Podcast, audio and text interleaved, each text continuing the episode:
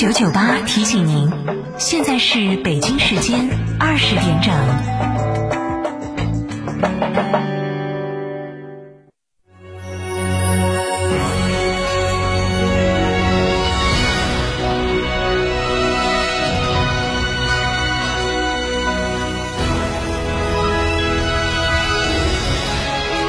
成都的声音，FM 九九点八，成都电台新闻广播。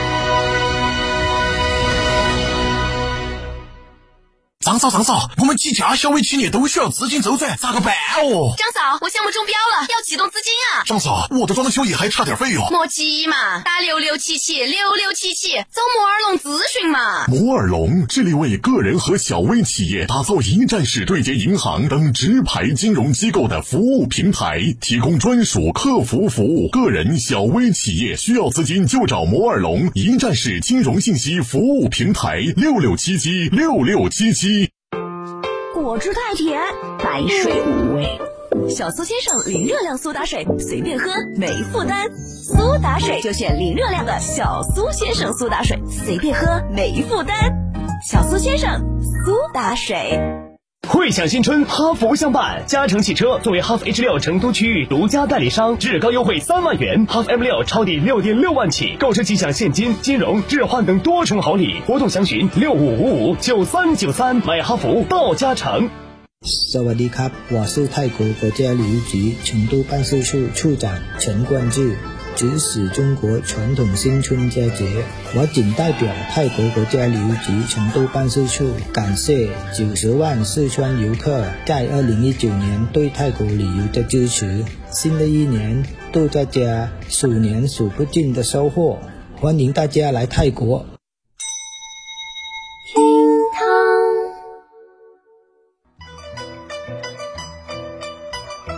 说起这个成都的皮影戏，可以说是一种非常流行的艺术。每盘在这个老成都的茶铺堂会后头，或者是节日喜庆聚会的时候，皮影戏就是一个特别重要的部分，绝对是不能缺的。成都皮影呢，还有一个名字叫做灯影戏，它呢是属于四川皮影，高端、大气、古朴、庄重，让它在中国的民间艺术当中独树一帜。它颜色艳丽，外观华丽精致，流畅古朴，气质大方典雅，给人一种智慧深邃的感觉，让人啊是一见倾心。其实呢，这个皮影戏的造型全靠手上的功夫，把一张牛皮雕成了多种美丽的样儿，再变成感人的故事，这个滴点儿大的影子就能够让人和剧中的情节一起悲悯，一起欢天喜地。成都皮影戏的历史还是多悠久的，但是呢，它真正在民间普及还是在清代以后了。明末清初，这个张献忠和刘文秀弄起了一个农民起义军，这一下子把湖北的皮影就带到了川北地区来了。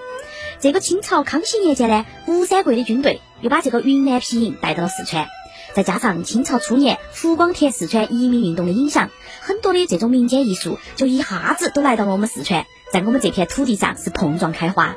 尤其是从东部和南部进川的皮影戏和四川原本的皮影戏结合之后，马上在川北广袤的山乡繁荣兴盛起来，形成了一种老艺人口耳相传的川北土灯影儿。结果呢，清朝乾隆年间，那个号称是渭南影子的陕西皮影又从北部传入了川北，跟当时的川北土灯影儿一起流传到了四川盆地的中心地带，也就是我们的成都平原。这一下子哈，到了咸丰年间。成都的皮影艺人是充分汲取了渭南影子和川北土灯影的所有的优点，创作出了被外国人都誉为最复杂的皮影的川西影戏——我们的成都皮影。这个成都皮影啊，后头肯定有我们成都的故事噻。那这个皮影戏当中最著名的戏之一啊，就是讲的《三国演义》当中借东风这个故事。这个故事后头的东风不是麻将里面的东风哈，而是讲的诸葛亮的故事。当时哈，魏、蜀、吴三分天下，那为了比哪个更凶。三个国家就在赤壁这个地方打了一仗。那个魏国的大当家曹操呢，正好在长江以北。为了让他的兵不晕船，曹操呢就把所有的船拿铁链子连到了一起。这一下子，曹操的士兵走在连在一起的船上，就跟在平路上没得区别了，洋气得很哟。哪个要破这个铁索横江，就必须要用火来烧。不过呢，从这个地理方位来讲，只有刮东风才能够起到最佳的效果。当时呢是冬天啊，从来都是刮西北风，哪儿来的东风嘛？所以就为了这个，硬是把东吴的周瑜都要气得吐血了。嘿，就在这个时候，神奇的诸葛亮出场了。他搭了一个七星坛，呼风唤雨，请来了东风。这个东风一刮，曹操的拿铁链拴起来的船就成了烤船了。这一段里头的曹操、铁索连船，还有我们蜀国的诸葛亮这几个人的皮影都演得非常的好。三个军队互相打仗的场景都能够拿皮影演出来。所以说这个皮影啊，细到啥子程度？诸葛亮求东风那会儿，这两只手合在一起都能够演得特别的好。我觉得哈，比那个美国大片都还要精彩。那么说起我们成都的皮影戏呢，啥子乡村集镇、庙会啊，各种民俗庆典啊、祭祀活动啊，都离不开他的捧场。皮影班子们是高亢的嗓门、震耳的锣鼓，经常会把各个地方的人都吸引过来，简直是太吸引眼球了哈！一种过年的气氛哈就来了，也是充满了浓郁的乡土气息。热闹的街上或者电影院的门口，可能缺卖瓜子的，也可能缺卖豆花的，但是唯独不缺卖水和卖爆米花的。爆米花已经成了看电影的时候的标配，所以今天我们就来扯一下它的龙门阵。我们现在看到的那种爆米花，都是用玉米籽籽放到爆米花机后头爆出来的，属于外来技术。而这种爆米花的诞生，要归功于一个外国的植物学家。正所谓好看的皮囊千篇一律，好奇的灵魂应当喜剧。他有一天啊，是心脑作怪的，把一千年前的玉米籽籽放到电炉后头加热。没有想到的是，这些玉米籽籽居然还可以噼里啪啦的爆起来，而且爆出来的品质更好。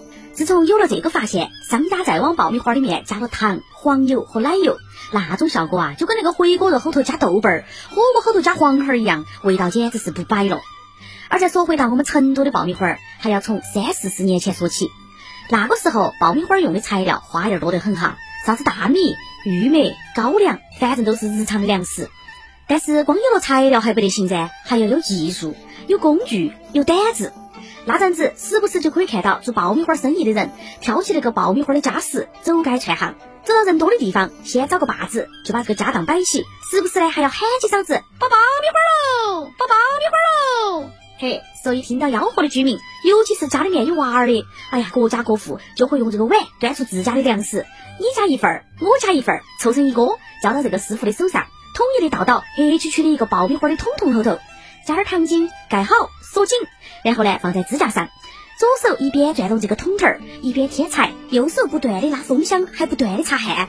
哎呦，这个一系列动作下来，没得一分多，没得一分少，时间和力度将将好。而把师傅围成一圈儿的男男女女、老老少少，表现也都是不一样的。老二伙呢，笑嘻嘻的不说话，时不时的拔一口椰子烟。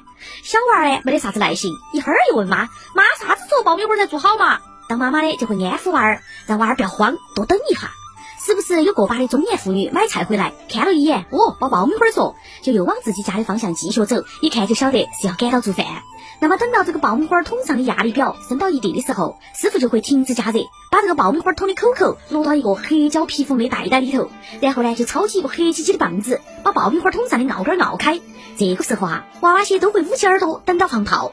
在打开的那一瞬间，只听到爆米花桶“砰”的一声，就把爆米花全部爆到了预先放到口边的大袋子里面。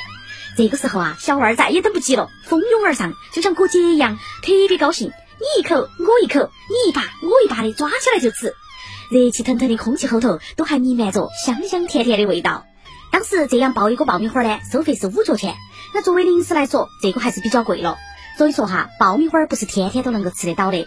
在那个物质相对匮乏的时期，